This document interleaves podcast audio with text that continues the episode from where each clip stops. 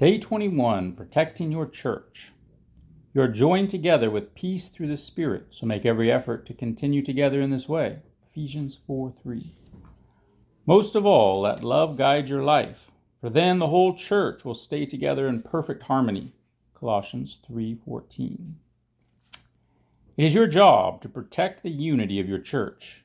Unity in the church is so important that the New Testament gives more attention to it than to either heaven or hell. God deeply desires that we experience oneness and harmony with each other. Unity is the soul of fellowship. Destroy it, and you rip the heart out of Christ's body. It is the essence, the core of how God intends for us to experience life together in His church. Our supreme model for unity is the Trinity. The Father, Son, and Holy Spirit are completely unified as one. God Himself is the highest example of sacrificial love, humble, other centeredness, and perfect harmony. Just like every parent, our Heavenly Father enjoys watching His children get along with each other. In His final moments before being arrested, Jesus prayed passionately for our unity. It was our unity that was uppermost in His mind during those agonizing hours. That shows how significant this subject is. Nothing on earth is more valuable to God than His church. He paid the highest price for it, and He wants it protected, especially from the devastating damage that is caused by division, conflict, and disharmony. If you are a part of God's family, it is your responsibility to protect the unity where you fellowship. You are commissioned by Jesus Christ to do everything possible to preserve the unity, protect the fellowship, and promote harmony in your church family and among all believers. The Bible says, Make every effort to keep the unity of the Spirit through the bond of peace. How are we to do this? The Bible gives us practical advice. Focus on what we have in common, not our differences. Paul tells us, let us concentrate on the things which make for harmony and on the growth of one another's character. As believers, we share one Lord, one body, one purpose, one Father, one Spirit, one hope, one faith, one baptism, and one love. We share the same salvation, the same life, and the same future. Factors far more important than any differences we could enumerate. These are the issues not our personal differences, that we should concentrate on. We must remember that it was God who chose to give us different personalities, backgrounds, races, and preferences, so we should value and enjoy those differences, not merely tolerate them. God wants unity, not uniformity. But for unity's sake, we must never let differences divide us. We must stay focused on what matters most, learning to love each other as Christ has loved us and fulfilling God's five purposes for each of us and His church. Conflict is usually a sign that the focus has shifted to less important issues, things the Bible calls disputable matters. When we focus on personalities, preferences, interpretations, styles, or methods, division always happens. But if we concentrate on loving each other and fulfilling God's purposes, harmony results. Paul pleaded for this let there be real harmony so there won't be divisions in the church. I plead with you to be of one mind, united in thought and purpose. Number two, be realistic in your expectations. Once you discover what God intends real fellowship to be, it is easy to become discouraged by the gap between the ideal and the real in your church. Yet we must passionately love the church in spite of its imperfections. Longing for the ideal while criticizing the real is evidence of immaturity. On the other hand, settling for the real without striving for the ideal is complacency. Maturity is living with the tension. Other believers will disappoint you and let you down, but that's no excuse to stop fellowshipping with them. They are your family, even when they don't act like it, and you can't just walk out on them. Instead, God tells us be patient with each other, making allowance for each other's faults because of your love. People become disillusioned with the church for many understandable reasons. The list could be quite long conflict, hurt, hypocrisy, neglect, pettiness, legalism, and other sins. Rather than being shocked and surprised, we must remember that the church is made up of real sinners, including ourselves. Because we're sinners, we hurt each other, sometimes intentionally and sometimes unintentionally. But instead of leaving the church, we need to stay and work it out if at all possible. Reconciliation, not running away, is the road to stronger character and deeper fellowship. Divorcing your church at the first sign of disappointment or disillusionment is a mark of immaturity.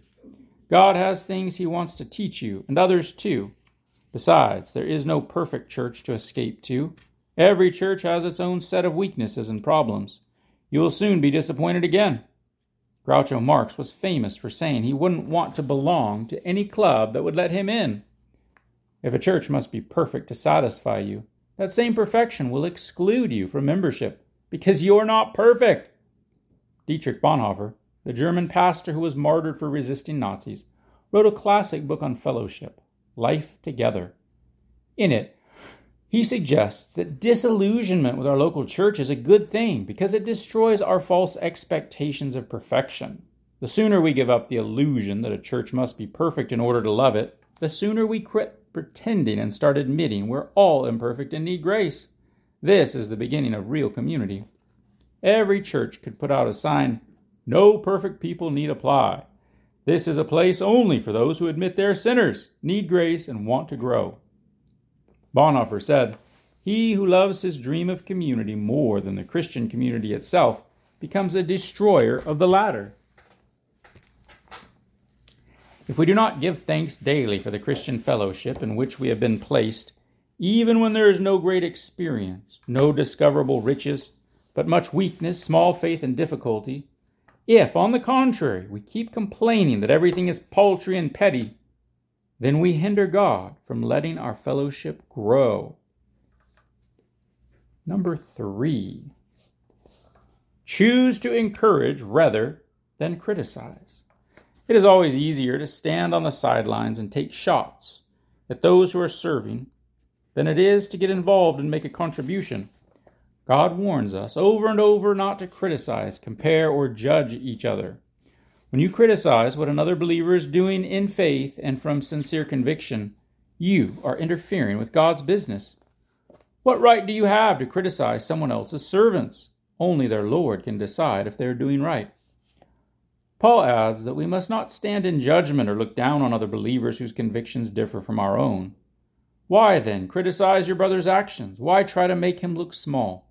We shall all be judged one day, and not by each other's standards or even our own but by the standard of Christ. Whenever I judge another believer, four things instantly happen. One, I lose fellowship with God. I expose my own pride and insecurity. I set myself up to be judged by God, and I harm the fellowship of the church. A critical spirit is a costly vice. The Bible calls Satan the accuser of our brothers. It's the devil's job to blame complain, and criticize members of God's family. Anytime we do the same, we're being duped into doing Satan's work for him. Remember, other Christians, no matter how much you disagree with them, are not the real enemy. Any time we spend comparing or criticizing other believers is time that should have been spent building the unity of our fellowship. The Bible says, let's agree to use all our energy in getting along with each other. Help others with encouraging words. Don't drag them down by finding faults. 3. Refuse to listen to gossip. Gossip is passing on information when you are neither part of the problem nor part of the solution. You know spreading gossip is wrong, but you should not listen to it either. If you want to protect your church, Listening to gossip is like accepting stolen property, and it makes you just as guilty of the crime. When someone begins to gossip to you, have the courage to say, Please stop. I don't need to know this. Have you talked directly to that person? People who gossip to you will also gossip about you. They cannot be trusted. If you listen to gossip, God says you are a troublemaker. Troublemakers listen to troublemakers. These are the ones who split churches thinking only of themselves. It is sad that in God's flock, the greatest wounds usually come from other sheep, not wolves. Paul warned about cannibal Christians who devour one another and destroy the fellowship. The Bible says these kind of troublemakers should be avoided. A gossip reveals secrets. Therefore, do not associate with a babbler. The fastest way to end a church or small group conflict is to lovingly confront those who are gossiping and insist they stop it. Solomon pointed out Fire goes out for lack of fuel, and tensions disappear when gossip stops. 4. Practice God's method for conflict resolution. In addition to the principles mentioned in the last chapter, Jesus gave the church a simple three step process. If a fellow believer hurts you, go and tell him. Work it out between the two of you. If he listens, you have made a friend. If he won't listen, take one or two others along so that the presence of witnesses will keep things honest and try again. If he still won't listen, tell the church. During conflict, it is tempting to complain to a third party rather than courageously speak the truth in love to the person you're upset with. This makes the matter worse. Instead, you should go directly to the person involved. Private confrontation is always the first step, and you should take it as soon as possible. If you're unable to work things out between the two of you, the next step is to take one or two witnesses to help confirm the problem and reconcile the relationship. What should you do if the person is still stuck in stubbornness? Jesus says to take it to the church. If the person still refuses to listen after that, you should treat that person like an unbeliever. 5. Support your pastor and leaders. There are no perfect leaders, but God gives leaders the responsibility and the authority to maintain the unity of the church. During interpersonal conflicts, that is a thankless job. Pastors often have the unpleasant task of serving as mediator between hurt, conflicting, or immature members. They're also given the impossible task of trying to make everyone happy, which even Jesus could not do. The Bible is clear about how we are to relate to those who serve us. Be responsive to your pastoral leaders. Listen to their counsel. They are alert to the condition of your lives and work under the strict supervision of God. Contribute to the joy of their leadership, not its drudgery. Why would you want to make things harder for them? Pastors will one day stand before God and give an account of how well they watched over you. They keep watch over you as men who must give an account. But you are accountable too. You will give an account to God of how well you followed your leaders. The Bible gives pastors very specific instructions on how to deal with divisive people in the fellowship.